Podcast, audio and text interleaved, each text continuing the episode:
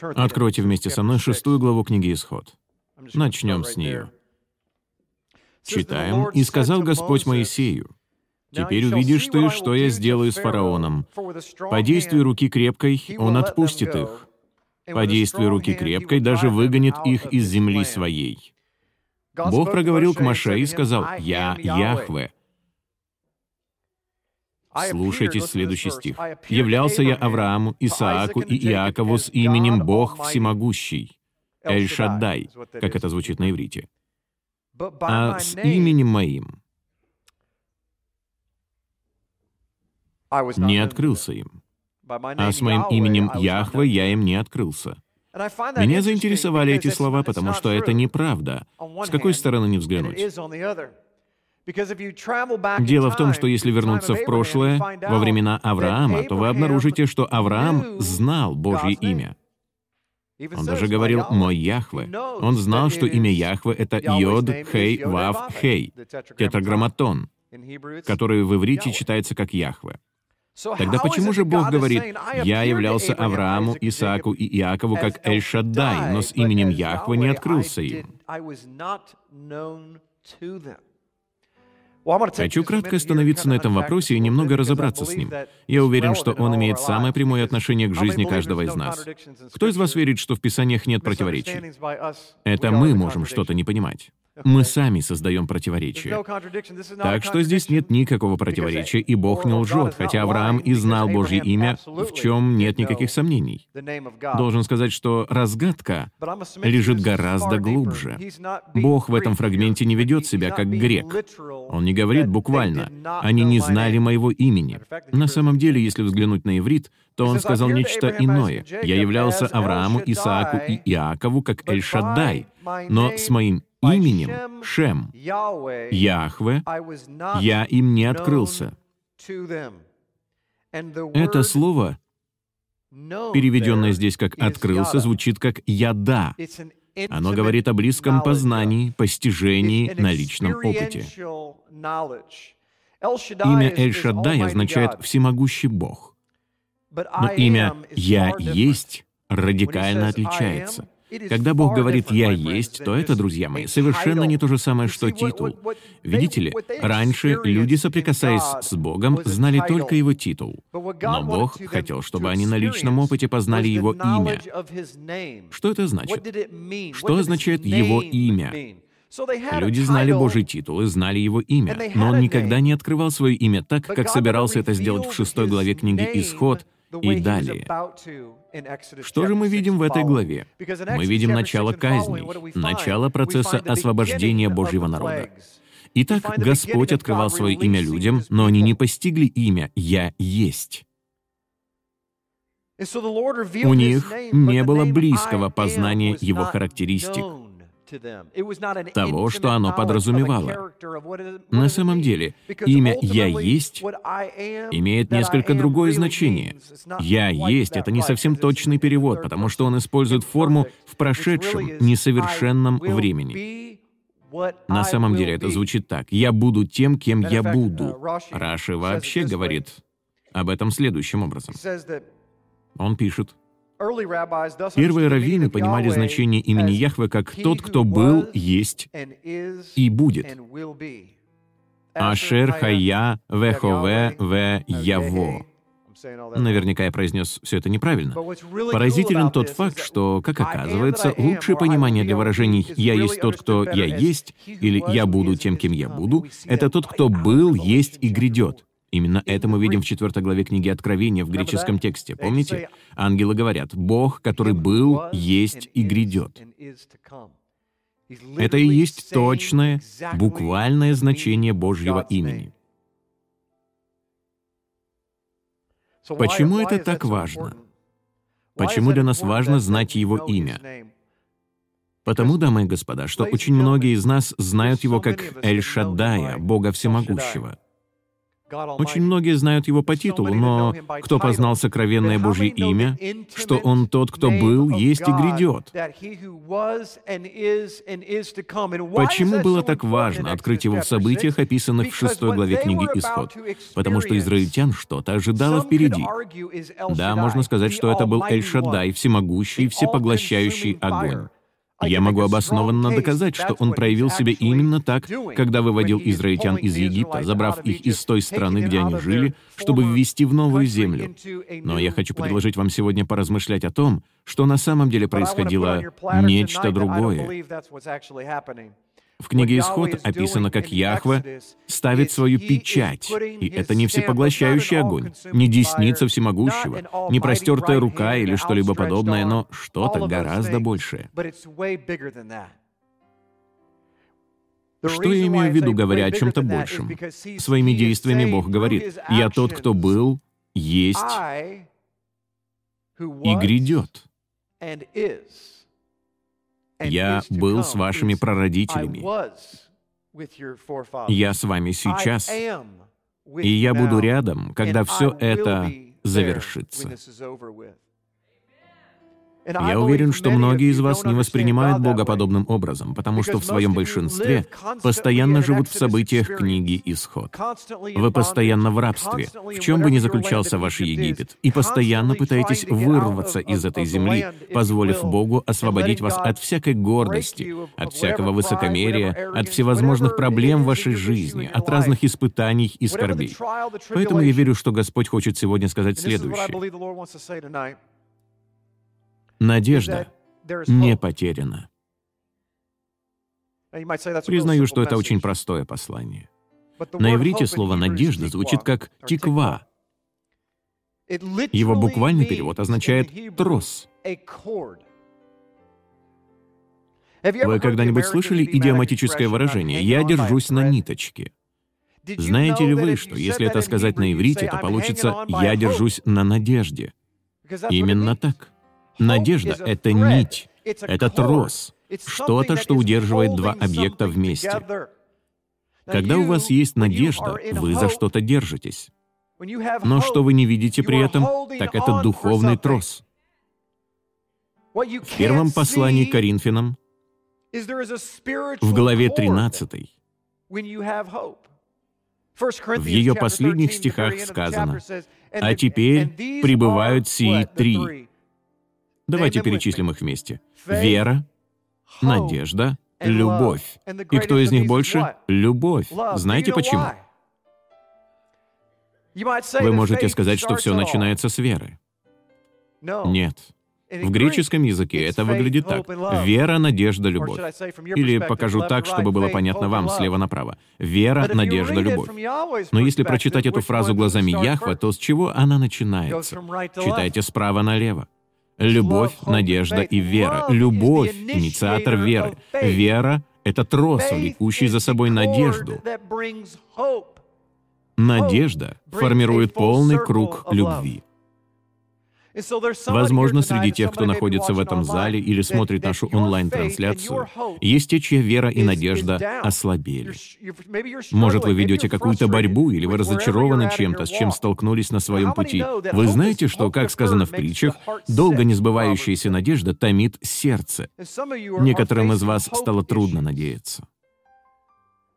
Поэтому хочу сегодня возродить вашу надежду. Израильтяне столкнулись с этой же проблемой. Они были совсем не в восторге от Моисея. Вы знали об этом?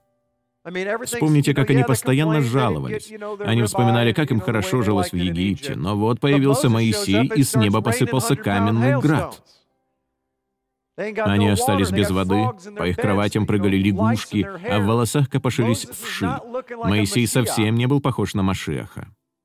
Их надежда начала ослабевать. Почему бы Богу было не совершить десятую казнь первой? Вы когда-нибудь задавались таким вопросом? А я задался. Однажды меня осенило. А правда, почему? Зачем им нужно было пройти через все десять казней? Почему было не ограничиться только десятой и дело с концом? Когда мы читаем Писание, у нас создается впечатление, что Богу надоели эти египтяне, и ему просто захотелось наказать фараона и весь Египет. Ну, конечно, в какой-то мере это действительно так. Но кто из вас знает, что Бог неба и земли, Бог Авраама, Исаака и Иакова — это действительно Бог Авраама, Исаака и Иакова? Что бы ни происходило на этой земле, это происходит ради Авраама, Исаака и Иакова. Поэтому, что вы обнаруживаете, читая книгу «Исход» и глядя на десять казней? Если вы смотрите через призму разгневанного Бога, то вы не видите Бога Авраама, Исаака и Иакова. Вы видите Бога, настроенного против фараона. Но это какой-то другой Бог. Лично я вижу Бога, который намерен преподать своему народу урок веры, надежды и любви, а также послушания Богу, страшному и гневному для тех, кто противится Ему. Он показывает, что является Богом прошлого, настоящего и бесконечного будущего. Осознав это, вы начнете смотреть на все по-другому. Вы уже не будете видеть своих скорбей, вы не будете видеть своих испытаний, вы не будете видеть своего отчаяния. Что хочет сделать враг? Это слово конкретно предназначается кому-то из вас сегодня. Бог желает вытащить вас из ямы, а враг хочет, чтобы вы и дальше оставались в ней. Если бы ему удалось оставить Иосифа во рву, то тот никогда не стал бы правителем Египта, и все израильтяне умерли бы, все до одного. Не было бы никакого исхода, никакого рабства, ничего, если бы Иосиф остался во рву. Но что, если бы Иосиф решил устроить для себя сеанс саможалости?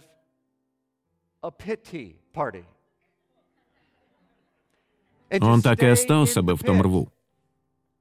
Кто из вас согласится со мной, что иногда вы так долго сидите в своем рву, что вам уже начинает нравиться это состояние? Поначалу вы кричите и мечетесь, понимая, что не сможете выбраться из этой ямы. У нее крутые скаты, и у вас ничего не получается, поэтому вы просто садитесь в грязь и начинаете рисовать на стенах. В точности, как маленькие дети. Знаете, иногда я ставлю своих детей в угол за плохое поведение. Но проходит 10 минут, и вы видите, что им это уже начинает нравиться. Они находят чем заняться. Я никогда не думал, что в наших углах столько мусора. Дети находят все, что угодно, с чем можно было бы играть, чем можно было бы себя занять. Я уверен, что мы поступаем так же. И иногда мы действительно предпочитаем оставаться в яме. И знаете почему? Потому что мы уже освоились с окружением, и нас очень пугает перспектива выбраться наверх и оказаться в незнакомой обстановке. Что будет, если я окажусь наверху? А вдруг меня опять продадут? Я могу даже погибнуть. Когда я здесь, внизу, до меня, по крайней мере, не доберутся, чтобы убить. И я уверен, что из-за такой потери надежды наши сердца заболевают. Даже если с вами сейчас такого не происходит, то произойдет однажды в какой-то момент жизни. Поэтому запомните это очень короткое послание. Сохраните его в сердце. Бог говорит, что Он хочет, чтобы у вас была надежда. Он и есть ваша надежда. Сформулирую это так, как Отец показал мне сегодня. Не сдавайтесь. Не сдавайтесь. Кто-то уже на грани того, чтобы сдаться. И я чувствую сильное побуждение в духе сказать, не сдавайтесь. Не уступайте, не уклоняйтесь в сторону, не сворачивайте ни направо, ни налево. Следуйте по пути. Как говорит один мой друг, следуйте той дорожной карте, которую вам дает Бог, и Он выведет вас из этих глубин отчаяния. Я нашел это высказывание на одном веб-сайте. Не помню, на каком именно, но действительно очень хорошие слова. Иногда бывает трудно услышать надежду из-за нашего уныния. Порой, оказываясь посреди испытаний, мы закрываемся. Достаточно вам лишь немного приоткрыть свое сердце, и в этот момент вас кто-то обманывает, и вам становится больно. И из-за этого вы падаете духом. Вы не откликаетесь на Божью любовь. Вы заползаете обратно в свою пещеру, в свой ров. В прошлом мы уже осмеливались надеяться и были обмануты этой надеждой, и теперь полны решимости не подвергать себя новым ранам. Один из способов гарантированно избежать новых ран — это отказаться надеяться. Вы знали об этом? Вы действительно можете полностью оградить себя от новых ран. Все, что вам для этого нужно, закрыть дверь для надежды, и вас никто не ранит. Но к вам также никто не сможет проявить любовь. Так что у вас есть выбор. Пессимист на самом деле боится надежды.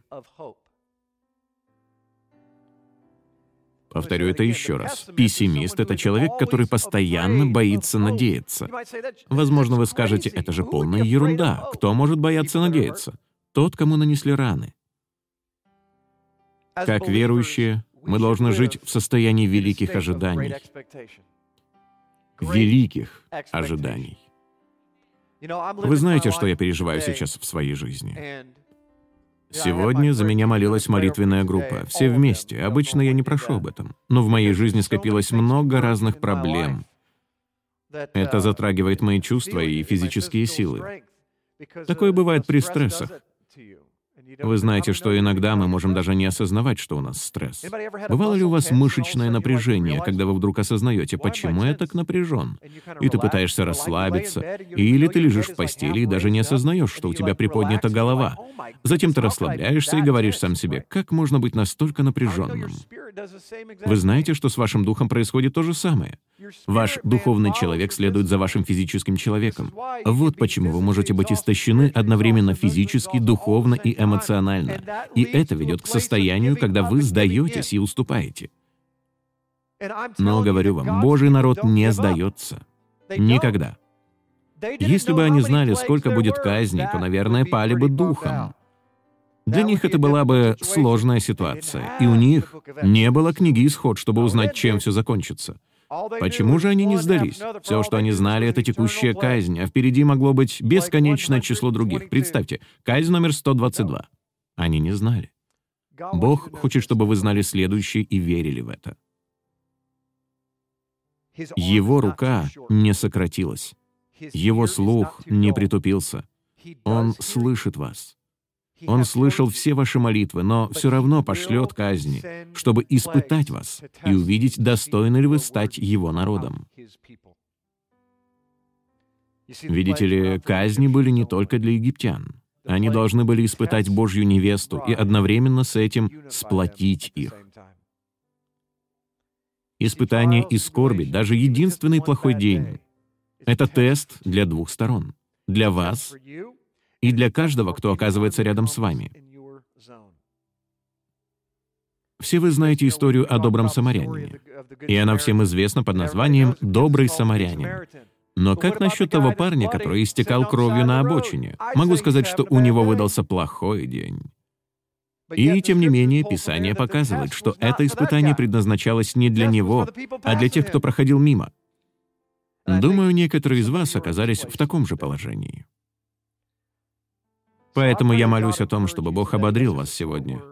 Это было очень короткое послание, но кто-то из вас нуждался в нем.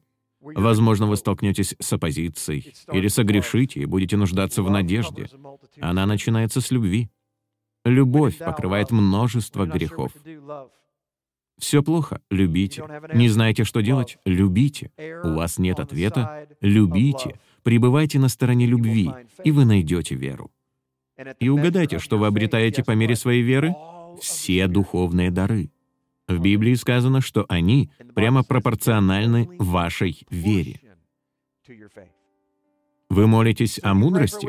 Вы молитесь о том или другом даре? Вы хотите слово знания и все остальное? Вы знаете, что можете получить это только по мере своей веры. Вам следует молиться о вере. Бог не сможет дать вам больше, чем позволяет ваш потолок. Если ваша вера вот такая, то вы не сможете получить больше. Бог проявляет себя ровно настолько, насколько велика ваша вера. Поэтому Бог велик для вас настолько, насколько вы, сидя в своем рву, проявляете веру. Моисей видел Божье величие, потому что вел народ в землю, о которой знал. Он знал. Думаете, Моисей не понимал, куда идет? Думаете, он увидел Красное море и сказал, «Ого, откуда тут взялось это море?» Моисей прожил там всю жизнь. Это то же самое, как если бы он, живя в Калифорнии, отправился на запад и удивился, увидев океан. Откуда он тут взялся? Никому, если он в здравом уме, не пришло бы в голову вести людей в Калифорнию на запад. Нет, он повел бы их на восток, вглубь материка. Моисей знал, где находится, и у него был великий Бог, который вел его. Да, я уверен, в некоторые моменты он недоумевал. Боже, что это? Надо спросить GPS-навигатор, потому что мы идем явно не туда. Правда, ему это все равно вряд ли помогло бы. Когда Моисей вышел к Красному морю, Бог сказал, «Познай, насколько я велик. Есть ли у тебя вера довериться мне, когда я говорю тебе вести туда народ? У кого из вас есть вера доверять Яхве, куда бы он вас ни вел?» Он говорит в своем слове, что каждый шаг предопределен. Что если вы ведете праведную жизнь, но угодили ногой в яму, сломали себе лодыжку и оказались в больнице? Эмуна. Славьте Бога. Эмуна — это слово на иврите, которое переводится как «вера». Это значит, что Бог таков, какой Он есть, и Он направляет все события. Веря в это, мы обретаем в своей жизни настоящий шалом. Когда вы ходите в вере, никто не сможет отобрать у вас шалом. Представьте, что вы идете по темной долине, и у вас за спиной охранник трехметрового роста с пулеметом в руках. Вы точно знаете, что с вами все будет хорошо. Но мой Бог больше, чем пулемет и трехметровый охранник. Познайте, кому вы служите. Вам тревожно, и вы испытываете стресс? Побеседуйте со мной. Я вам расскажу немного о своей жизни, и вам сразу полегчает. Возможно, я прохожу через то, через что прохожу, именно для того, чтобы вы увидели, что ваши проблемы не так уж и велики. Вы потеряли дом? Что ж, я потерял даже больше. Бог любит вас так сильно, что дает вам испытания. Я славлю Бога за них и хотел бы, чтобы и вы достигли такого состояния, когда сможете славить Его посреди бури. Потому что вы еще увидите радугу, которая засияет к вечеру. Встаньте, пожалуйста.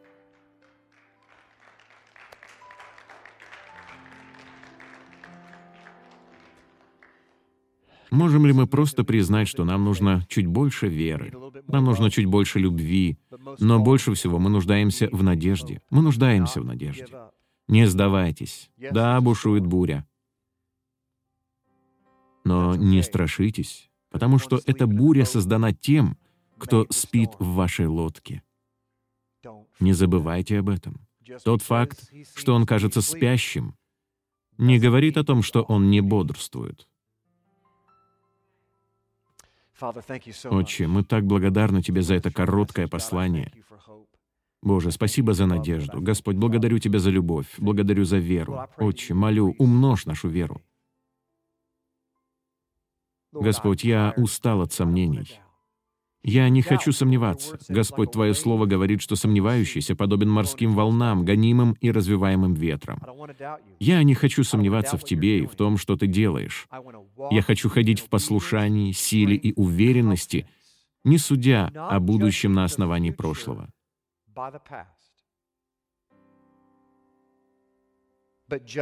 Я хочу судить о моем настоящем на основании прошлого Твоего Сына — на основании Его воскресения и смерти, которую Он претерпел ради того, чтобы у меня было настоящее. Господь, я хочу ходить в силе Твоего имени. Можете просто молиться вместе со мной. Скажите Ему то, что говорю я. Боже, прости за недоверие Тебе. Прости, что иногда я отказываюсь от надежды.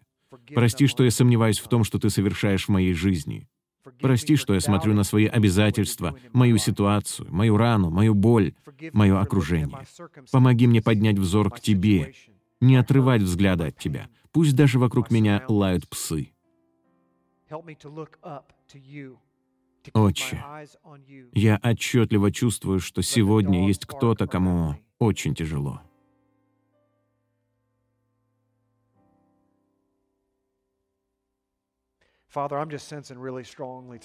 Они нуждаются в том, чтобы ты поддерживал их. Бог говорит, если вы не сдадитесь, если вы не уступите, то Он даст вам новую жизнь. Он держит ваши обстоятельства в своих руках. Он знает, через что вы проходите. Он чувствует вашу боль и даже больше. Если вы не потеряете надежду, если вы не выпустите из рук этот трос, то он укрепит вашу веру, и вы увидите его чудеса в своей жизни. Ваша жизнь навсегда изменится и не будет такой, как вчера, когда она не соответствовала Божьему замыслу для вас. Бог говорит, пусть вчерашний день останется в прошлом. Трос надежды предназначен только для завтрашнего дня. Но вы должны держаться за него сегодня. Господь, я славлю Тебя как за жизненные штормы, так и за тихую гавань. Но более всего, Господь, спасибо Тебе за то, что шалом не зависит ни от того, ни от другого.